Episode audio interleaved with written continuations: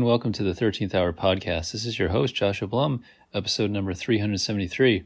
And I am holding before me two books. We've been reading the book Dragonfall for the last uh, couple weeks. We're uh, getting close to finishing it, so that we take a look at that one.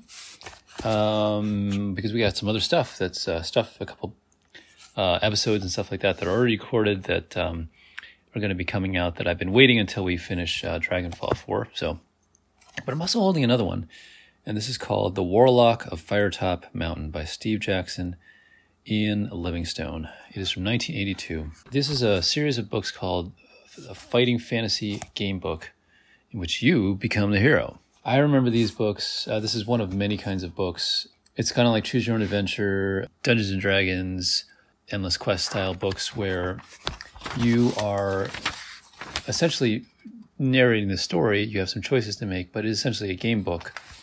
It's essentially like a uh, like a self-contained D and D kind of adventure for one person. And so, what I thought we would do is actually read the introduction to it. I am in the mo. So, just as a backstory, last night at the time of this recording, actually had our first 13th hour D and D session, and it was a lot of fun. I didn't think I would be saying this, but I, I really did. I really enjoyed it uh, doing it. Um, I never really thought I would get into this sort of thing, but that's mostly because it, seemed kind of impenetrable, very kind of confusing.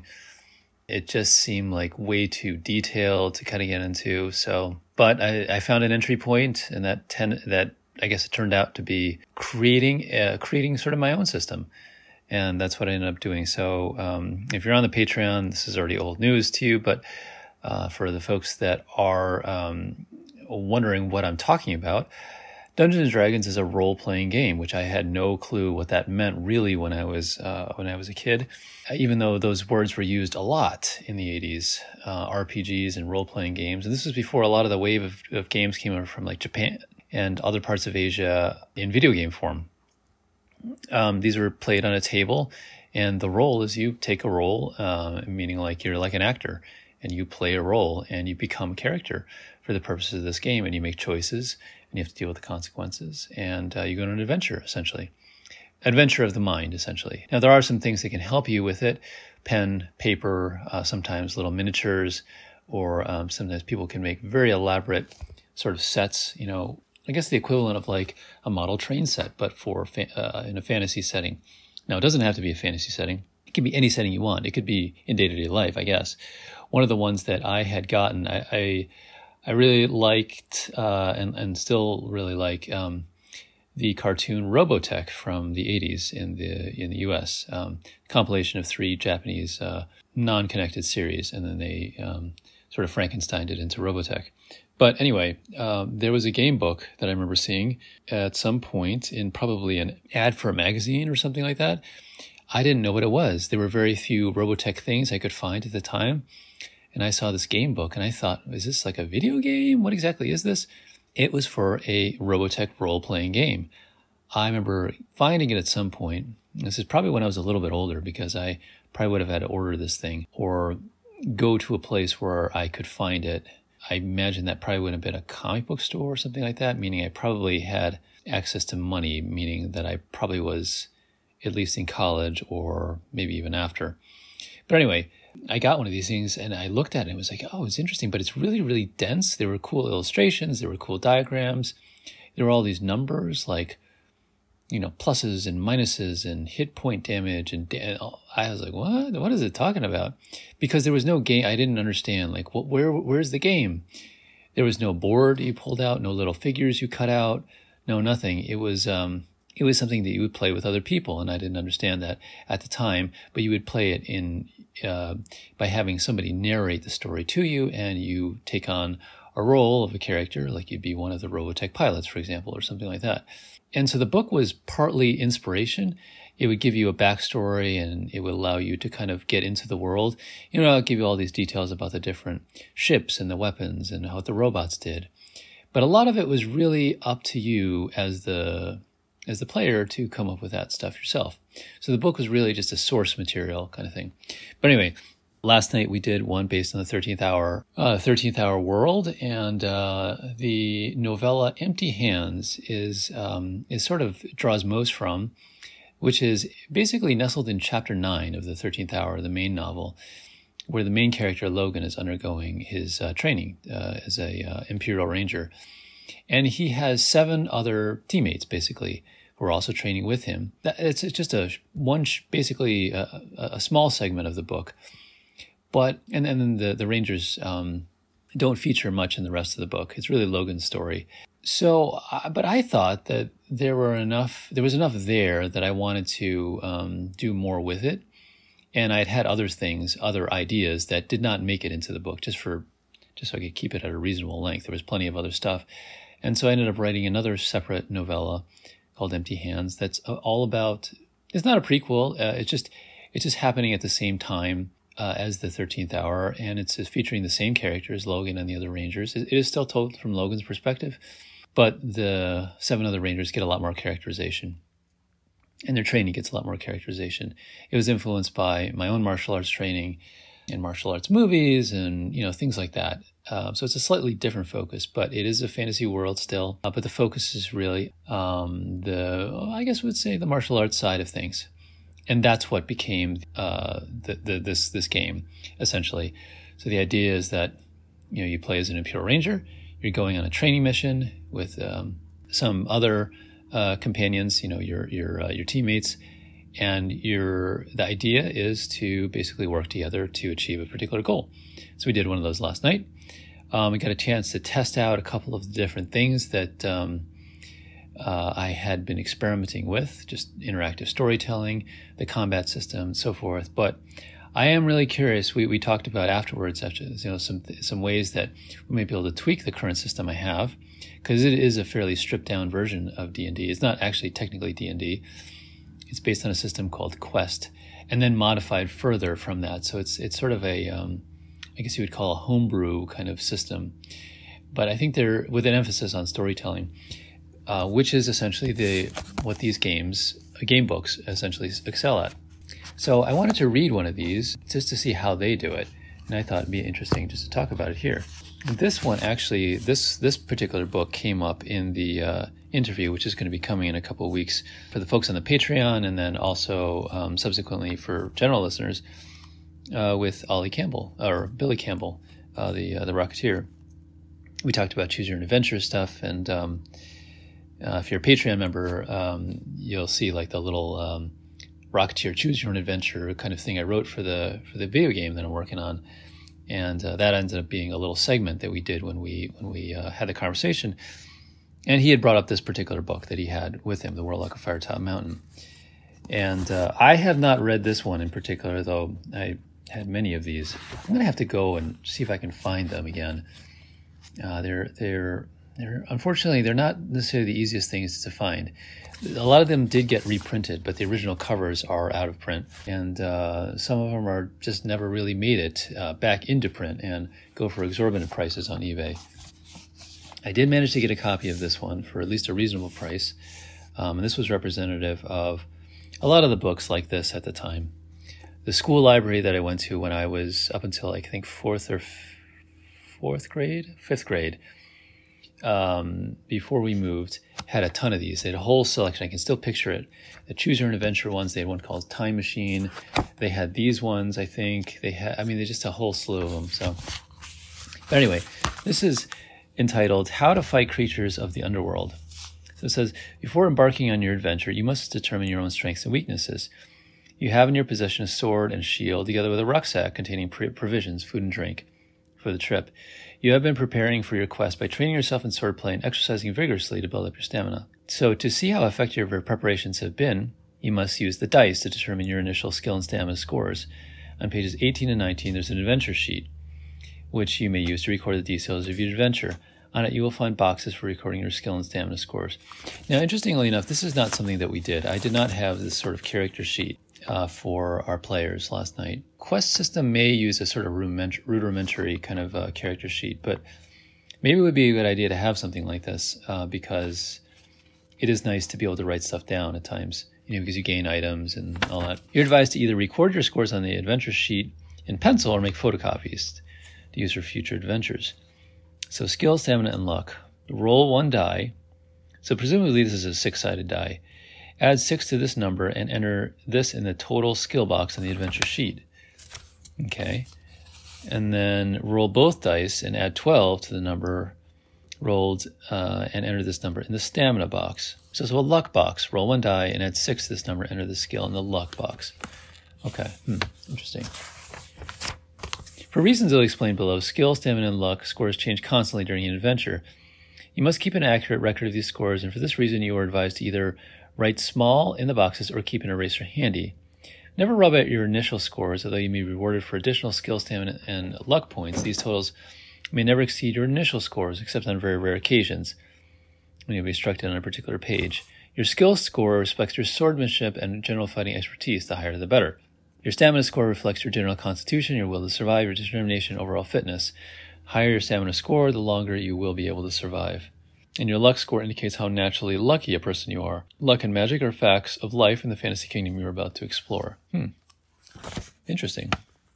This is already kind of uh, more complicated than I uh, I made it. Not quite as I mean, it's a stripped down version of D and D uh, essentially, where they have these different uh, different qualities and things like that charisma and, and things like that. But uh, wisdom, what is it? What are they like? There's there's there's wisdom and something else. I think charisma is another one. I don't know. My brother wouldn't remember. But here they use skill, stamina, and luck. Okay, well, you often so this is battles. You often come across pages in the book which instruct you to fight a creature of some sort. An option to flee may be given, or but if not, uh, you can choose to attack the creature anyway. You must resolve the battles described below. So first record this, the creature's skill and stamina scores on the first vacant monster encounter box on your adventure sheet. Oh, I see. Okay. The score for each creature is given in the book each time you have an encounter. Oh, interesting. So this is how they do because there is no DM to essentially shield the uh, the number of hit points the creature has from you. They give it to you right off the bat. Okay, that makes sense. The sequence of comments, combat is then Roll two dice, once for the creature. Add its uh, add its skill score. This is the total attack strength for the creature. Roll the two dice once for the creature. So twelve. Add its strength. It's add its skill score. So I guess that must must be yeah. So it's it's actually what they do is actually they give you skill and stamina for each each creature that you encounter. Roll two dice for once for yourself. Add the number rolled to your current skill score, and this is your this is your attack strength. If your attack strength is higher than that of the creature you have wounded it, and proceed to step four. Add the number. This is your attack strength. Oh, interesting. So they presume that the attack happens just sort of off. I guess the, the, the attack almost like happens just without you having to prompt it. If your attack strength is higher than that of the creature you've wounded it, okay. Step four, where you determine damage, right? Um, so if the creature's attack strength is higher than yours, it has wounded you. Proceed to step five. If you have both attack strength totals that are the same, you avoided each other's blows and then start the next attack round from step one above. If you've wounded the creature, you subtract two points from stamina, and you can use luck here to do additional damage. If the creature has wounded you, subtract two points from your own stamina score. Again, you may use luck at this stage. Make the appropriate adjustments to either the creatures or your own stamina scores and your luck score if used. Uh, begin the next round, uh, next attack round, and the sequence con- uh, continues until the stamina score of either you or the creature you're fighting has been reduced to zero or death. Hmm. In some pages, you may be given the option of running away from a battle should things be going badly for you. However, if you do run away, the creature automatically gets um, in one wound on you, so you subtract uh, two stamina points as you flee. Such is the price of cowardice. Note that you may use luck on this wound in the normal way, see below. Uh, you may only use escape if that option is specifically given to you on the page. Interesting. So there's a penalty there for uh, for running away from the battle. Fighting more than one creature. If you come across more than one creature in a particular encounter, the instructions on that page will tell you how to handle the battle. Sometimes you'll treat them as a single monster, sometimes you'll fight each of them in turn. Now, luck they have as um, various times during an adventure, either in battles or when you come across situations in which you could either be lucky or unlucky. Uh, details of these are given on the pages themselves. You may call on your luck to make the outcome more favorable, but beware, Using luck is a risky business, and if you are unlucky, the results could be disastrous. The procedure for using luck is as follows roll two dice. If the number rolled is equal or less than your current luck score, you have been luck equal or less. Okay. And the result could go in your favor. If the number rolled is higher than your current luck score, you've been unlucky and you will be penalized. This is a procedure called, known as testing your luck. Each time you test your luck, you must subtract one point from your current luck score. Thus, you will be you will soon realize that the more you rely on your luck, the more risky this will become. Each time you test your luck, use okay. I see. Using luck in battles. On certain pages of the book, you'll be told to test your luck. You'll be told the consequences of your being unlucky or lucky. However, in battles, you always have the option of using your luck either to inflict a more serious wound on a creature you've just wounded or to minimize the effects of a wound the creature has just inflicted on you. If you've just wounded the creature, you may test your luck as described above. If you're, if you're lucky, you have uh, inflicted a severe wound and may subtract an extra two points from the creature's stamina score. However, if you're unlucky, the wound was a mere graze, or you must restore one point to the creature's stamina, i.e., instead of scoring in the normal two points of damage, you now only score one. If the creature has just wounded you, you may test your luck to try to minimize the wound. If you're un- if you're lucky, you have managed to avoid the full damage of the blow. Restore one point of stamina, i.e., instead of doing two points of damage, you've only done one. If you're unlucky, you have may, you may have taken a more serious blow. Subtract an extra stamina point. Remember, you must subtract one point from your own luck score each time you test your luck. So it says your skill will not change much during your adventure. Occasionally, a page will give you instructions to increase or decrease your skill score. A magic weapon may increase your skill, but remember that only one weapon can be used at a time. You cannot claim two skill bonuses for carrying two magic swords. Your skill score can never exceed its initial value unless uh, specifically instructed.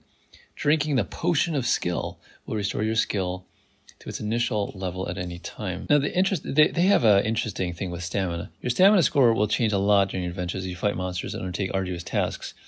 As you near your goal, your stamina level may be dangerously low and battles may be particularly risky, so be careful. Your haversack contains enough provisions for 10 meals. You may rest and eat only when allowed by the instructions of a page. You may eat only one meal at a time. Eating a meal restores four stamina points. When you eat a meal, add four points to your stamina score and deduct one point from your provisions. A separate provisions remaining box is provided on the adventure sheet for recording details of provisions. Remember, you have a long way to go, so use your provisions wisely.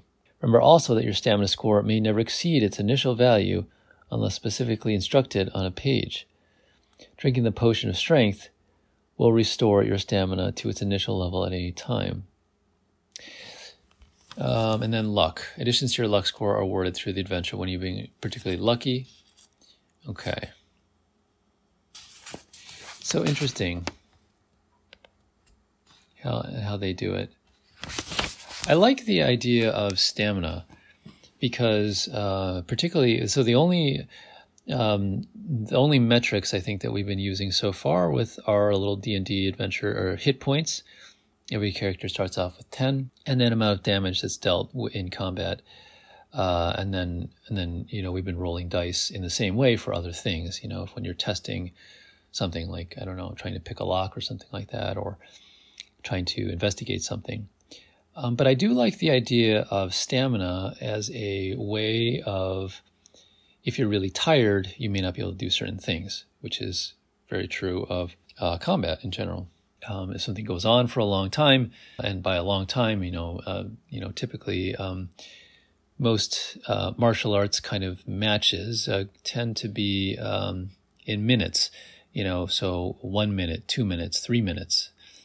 For example, the uh, the Olympic World Taekwondo Federation, um, at least when I was competing, was three minutes per round. Uh, you fought two rounds. Uh, some other ones, um, different types, use two minute rounds you know, so there's there's different things in, in boxing rounds. I think are, I want to say they're three minutes. Usually kickboxing, traditional 80s style, or full contact karate. I think used to be two minutes. Maybe it was three. I, I can't I, I can't keep track of.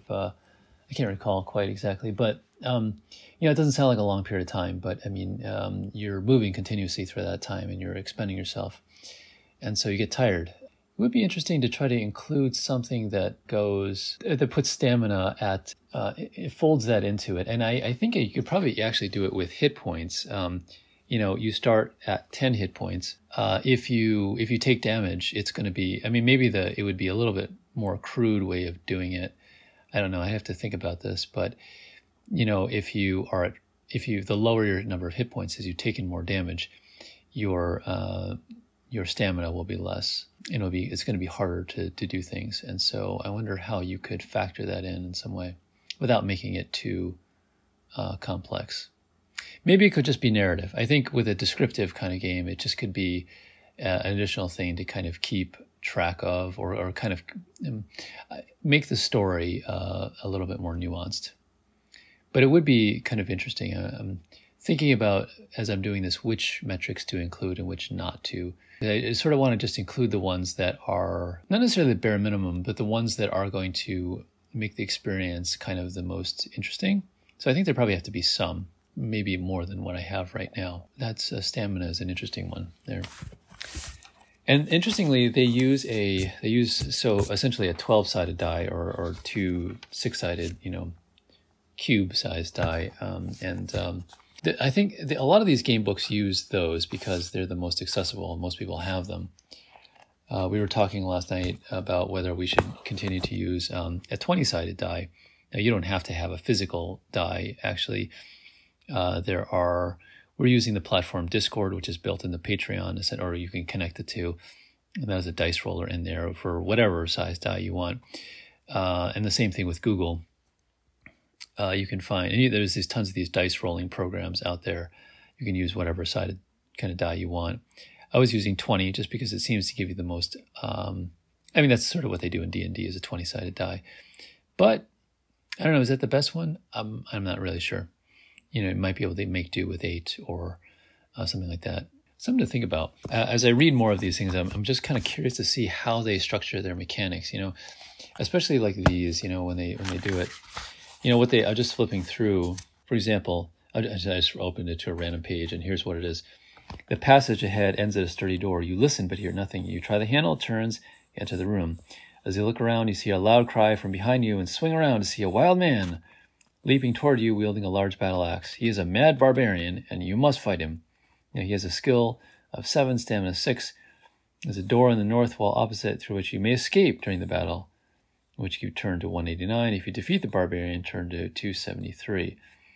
Okay, so what you would do, for example, in this case, Okay, so I, I found uh, two d6s, you know, the, the standard kind of six sided die. And just so we can try this, so I rolled a, a, a seven for skill, and the stamina was 20. So this particular guy, the barbarian, his skill is seven, stamina six. So you basically you roll two dice, once for the creature and add it to the skill score. So I rolled um, an 11, so that would be an 18, right? So that's the attack strength that he has. So then you roll the two dice once for yourself. Okay, so, and then you add that to your current skill score. Now, my current skill score is seven. Um, so I rolled a seven, and so that is a total of 14. So in this case, because my number 14 is less than his 18, he wounds me.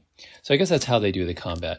There isn't a lot of detail about the kind of attacks and stuff like that.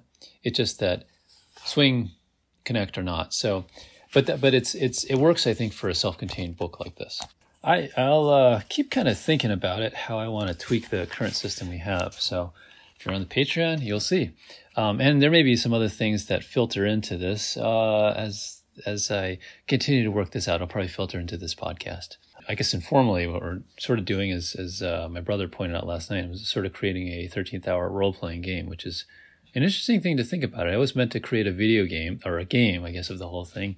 I never really thought it would be a role playing game because I didn't know what those were at the time, really. But um, I guess it's sort of the same. It's, it's kind of the same in a way. I mean, it's interesting to think about. Anyway, more on that later. Let's get back to this next chapter of Lee J. Hindle's Dragonfall. We're in chapter six.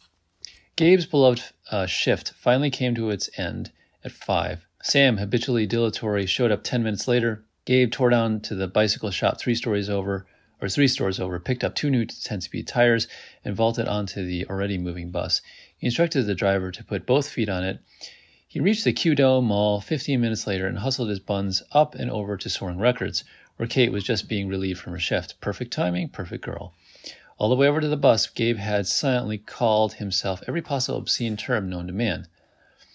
He was about to sup with the girl of his lifetime. We're talking a lifetime here. Anything else has got to be a letdown. And he was wearing Conan the Barbarian across his chest. Brilliant. You just don't do that. But his apprehension swiftly decreased when he saw Kate. Her coal black hair was pulled down in a tight braid, thin strands curling down each temple. She had dog tags around her throat and was wearing a baggy uh, Angora sweater, a turquoise miniskirt, and a pair of Adidas no socks. She had the cinnamon legs of a ballerina. Later, she would tell him she was taking classes. She had already picked out a place for them to dine. It was in a mall, and uh, or the mall, I guess, because they are the Q Dome is, I guess, a, yeah, the Q Dome is a mall. Since it was Saturday night, everything stayed open until nine. She let him in and out of her personal shortcuts to the restaurant. It was at the very end of the building, a tiny place tucked away at the back of a short cul-de-sac. It served up health food meals with an Italian twist. They sat down at a, a round enamel driftwood table in the far corner. Uh, hidden stereo speakers seeped Spandau Ballet. Kate ate there all the time, so she ordered for the both of them. Gabe ate everything on his plates and tasted nothing. Their conversation was glori- uh, gloriously aimless parents, jobs, Dune, Gremlins, the Pumpkin X concert, New Wave, Sting, Pia Zadora, kids at the school, cocaine, cops, her Catholic church, drawings on Gabe's feet, which he displayed for her on the table. Gabe told her about the time that he and his family went uh, on a two week fishing trip to Alaska and how he was chased down the bank of the river in bare feet by a brown bear. Kate told him about the time she and a girlfriend went on a two week sightseeing trip in Barbados and how they were chased down the streets of Bridgetown at night in high heels by a pimp. Nearing the end of, a des- of dessert, the conversation rolled around to the inevitable subject Dragons? Dragons. Bitchin'. You really think so? I really think so. Seeing uh, she was genuinely interested, Gabe told her how he had first fallen for the old story of, hey, Looky, looky, you too can make big bucks at home. And there was no stopping him. It all gushed out, and Kate listened, quietly chewing on a slice of seed bread. He told her about the long line of creatures, weird and wonderful, he had created before the Dragons Three.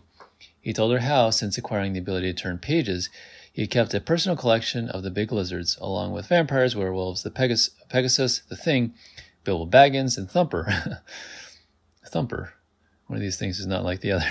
In a section passage in the back of his mind, told her how four and a half determined months ago he had chosen three of his dragons and brought them out of that pasture and solidified them. He told her how long, long, long, long ago in the craggy Celtic Highlands, a gaunt, bearded poet would graphically embroider tales of horror and mystery around a crackling campfire. Tightly wrapped, or wrapping their bare arms around their knees, pressing them against their chests, tribesmen would listen bug eyed to these fearsome black narratives of 100 foot monsters diving out of the thundering skies and flambeing entire villages. And since then, the idea of their, their existence had made its way through the centuries up until today via tongue, papyrus, and celluloid. He told her about the hours spent at his drafting table and then the weeks in actual construction, making certain that his quote unquote boys would be completely different from the killer breath monstrosities it had fueled those flickering campfire fables so many years ago.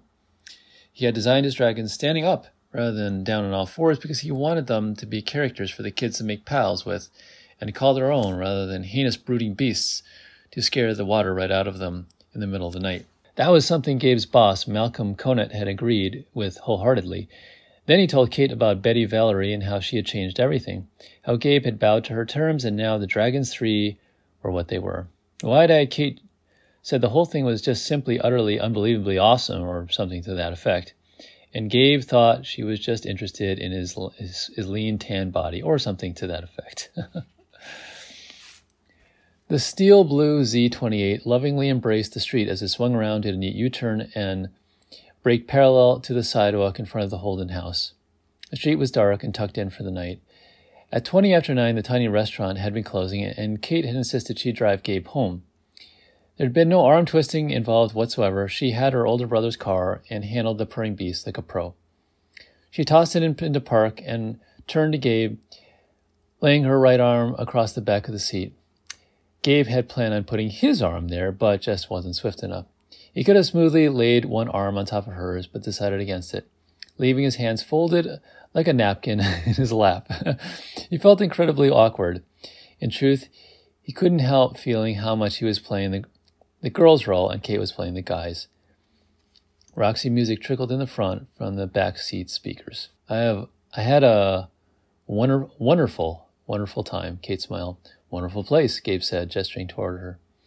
Hey, what's a wonderful what's a wonderful place without some wonderful company, she said. Wonderful. Wonderful. They had run plumb out of wonderfuls, and now it was all up to Gabe to think of something original to say to finish off the evening nicely. Gabe didn't feel uh, extremely original at that moment, so without much extra thought, he came up with, "You, uh, you want to come in for a nightcap?" Does anybody say that? Who says that? I guess Gabe says that. Oh, now that was original. What's next, Gabe? Next, Gabe? Hey, babe, come on up to my bedroom and I'll show you my etchings of Maurice de Hoffens, Hoffenpfeffer. I never figured out how to pronounce that. That ought to cinch it. Gabe wished the words could just crawl back down his throat, but it was too late. A distinct idiot, moron, jerk, schizoid feeling just went through me, Gabe said, shaking his head. Cra- Kate cracked up, and Gabe managed to laugh along with her. Nah, I gotta get home and get back to my coffin, she said, truly sorry. I haven't been getting to sleep until after midnight all this week, and I gotta get some heavy duty Z's, you know? Anyway, I gotta get the car back to Nigel. I think he had somewhere to go tonight. No, Gabe said from out of nowhere. Kate's eyebrows jumped. She couldn't tell if Gabe was serious. You're in for it now, guy. Come, come with me to the far lands of Baghdad, Gabe, uh, Gabe said, putting on that accent that was required, fastening his tongue to the roof of his mouth. He did, um, he didn't quite know why why he'd said that line, but he does really hope she would laugh any evening off on a good note. She didn't laugh, but did something else totally unexpected. She went along with it. She leaned forward and took his hands in hers. Gabe inhaled the perfume of her hair. She gazed deeply into his face with those punishing chocolate eyes of hers. Oh, if only I could, she said. Her voice was filled with just the right amount of despair. That's what I want more than anything in the world, but it could never be. Obviously, the girl had seen the same golden oldie once. Of course it can, Gabe said earnestly. But my father would find us wherever we, where we went. He has forbidden me to even speak to you. If he finds me now, I don't know what he'd do, she breathed fearfully. But he doesn't know what I am, that I am a prince before I was a thief of Baghdad. it doesn't matter, she said, dejected. Gabe held her hands tighter in the true dramatic fashion. Come, come with me, he urged. Come with me right now, to the ends of the earth. Whereupon she took Gabe's face in her hands and pressed her open strawberry mouth to his. Ah, bliss. uh.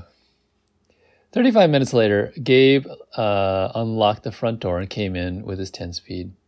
The big house was filled with icy darkness. He turned the bike over on its back and dropped the chain, along with the brand new tires he had picked up at the bike shop. He took off his khaki jacket and put on his bulky kangaroo jacket from the foyer closet. He went over to the family room and switched on the radio in the men's stereo system, a classical station. In the kitchen, he made a double decker roast beef sandwich. Be- Didn't he just eat? A double decker roast beef sandwich beside the sink. He went back into the living room, mouth stuffed with sandwich, a roll of newspapers under his arm. He slipped the papers under the bicycle and changed the tires, oiled the chain, and cleaned all the joints and hidden angles of the frame. Finished, he pushed himself up, walked over to the back door, and slid it open. He felt the night breeze in his face, or in his eyes, rather.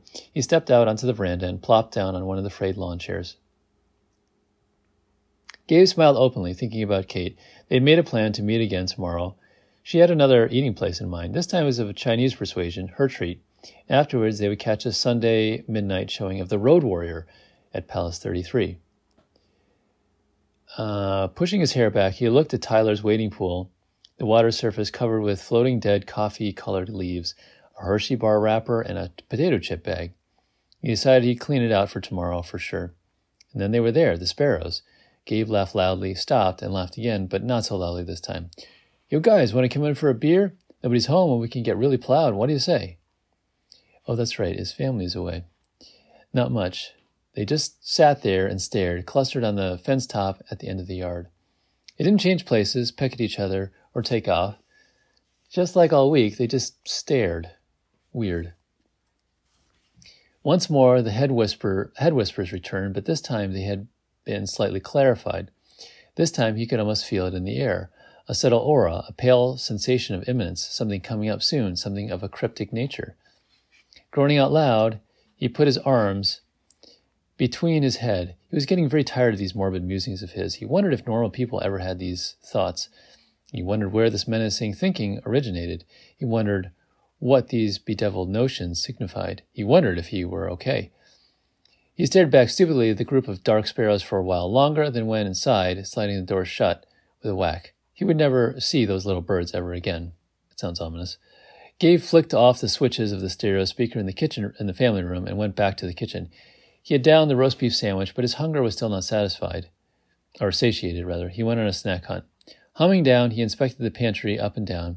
A folded bag of Peek Freans chocolate digestive cookies caught his fancy, along with an, a, a, net sack of a, uh, few walnuts huddled together in the bottom. He tossed them onto the counter. He found the nutcracker with one hand and took Dad's monogram beer mug down from the cupboard with the other. He whipped open the refrigerator door, lifted a sloshing carton of milk, and filled Dad's, Dad's mug to the rim, then snatched a couple of oranges. With the load crate on his arms, Gabe shuffled into the living room. He seated himself in the deep, soft chair, put the mug of milk and his feet on the coffee table, and giving an unending yawn, he reached for the remote control and turned on the TV. The screen flickered and quick, uh, quickly lit up with images. He increased the volume. Kiss me, Wilfred. Don't do it, Willie, Gabe said. Click.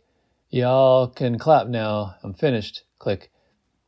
Us this most this much sleep, a person such as yourself would become delirious. Click. And we'll be right uh, back with even more of Slim Whitman's three-hour Thanksgiving specials in San Gag. Click. Coming to you at this hour of the day to share with you step by step how to convert a wheelchair into a Doomba. Click. Inhale deeply now, Mrs. Novo. We're about to externalize your innermost thoughts. Click. Believe it.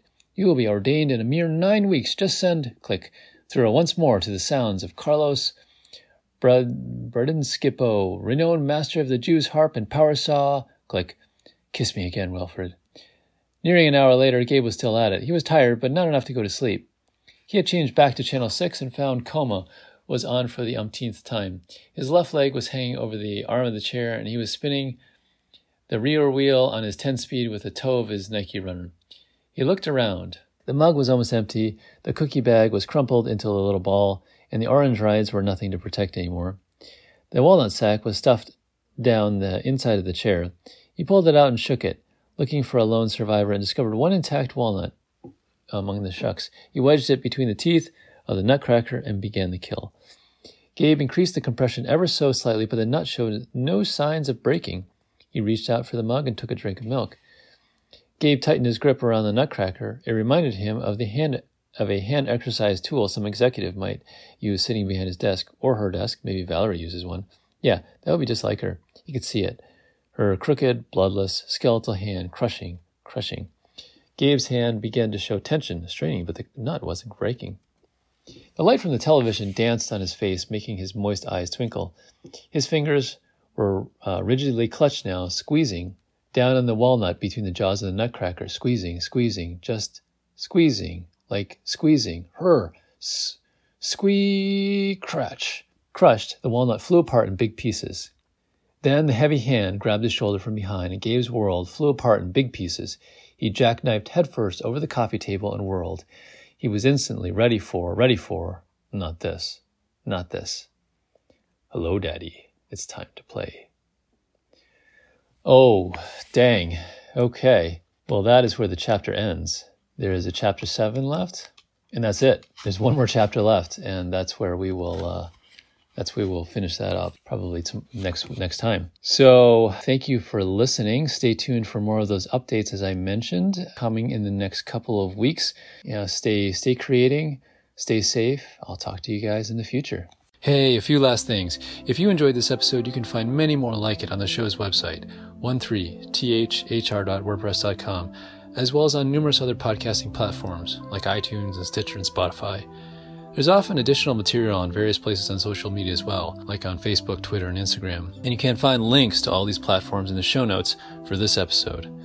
Sometimes people will ask me, how can they help contribute to the show or other things that I do? And you can, of course, uh, leave a tip over at ko-fi.com, which is ko-fi.com slash 13thr, which is basically like a virtual tip jar. You can see a link to that in the show notes. But there's a lot of stuff that you can do just that's just for free and stuff that you may be already doing anyway. And so if you have ideas or suggestions, you know, email me. My email address is w-r-i-t-e-j-o-s-h-u-a-b-l-u-m at gmail.com. Also, don't forget, subscribe to the podcast on whatever platform you currently prefer and share it with your friends, leave a review, uh, listen to music on Bandcamp, and Spotify. You know, I hope by conveying some of the creative process on this show, You'll also be inspired to do creative things and follow your own dreams and do whatever it is that brings meaning to your own life.